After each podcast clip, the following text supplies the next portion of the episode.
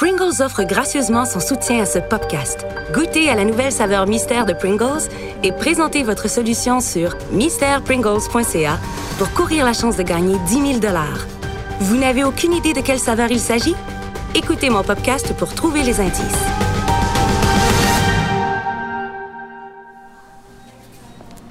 Je me promenais dans les rayons du supermarché et je me suis fait surprendre par le plus grand danger qui guette tous ceux qui font leur marché. Une fringale.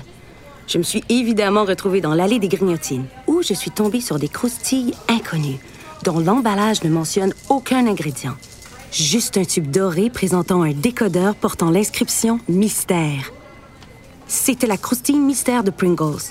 En un instant, ce délice salé s'est emparé de ma vie.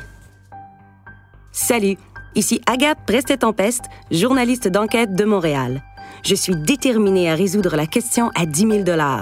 Quelle est la saveur mystère de Pringles?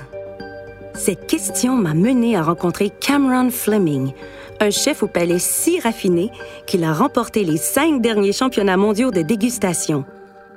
Mais il y a un truc qui cloche chez Cameron. Il purge une peine de 15 à 20 ans dans une prison de l'Alberta pour trafic de truffes. Peu importe, je me suis bien entendue avec lui. Il a même adoré les Pringles que je lui ai envoyés avant ma visite. Il paraît que les gars du Bloc F en redemandent. Mais quand je lui ai demandé d'isoler les saveurs, Cameron n'était pas pressé de répondre. Selon lui, les saveurs sont insaisissables et pas faciles à discerner. Et c'est un chef 4 étoiles qui parle. Un homme dont toute la vie tourne autour des saveurs. Plus j'insistais, moins j'avançais. Cameron parlait uniquement de sa vie accablante depuis qu'il ne travaille plus comme chef. Mais je l'ai pressé pour revenir sur le sujet. Il a finalement demandé l'aide d'autres prisonniers de droit commun.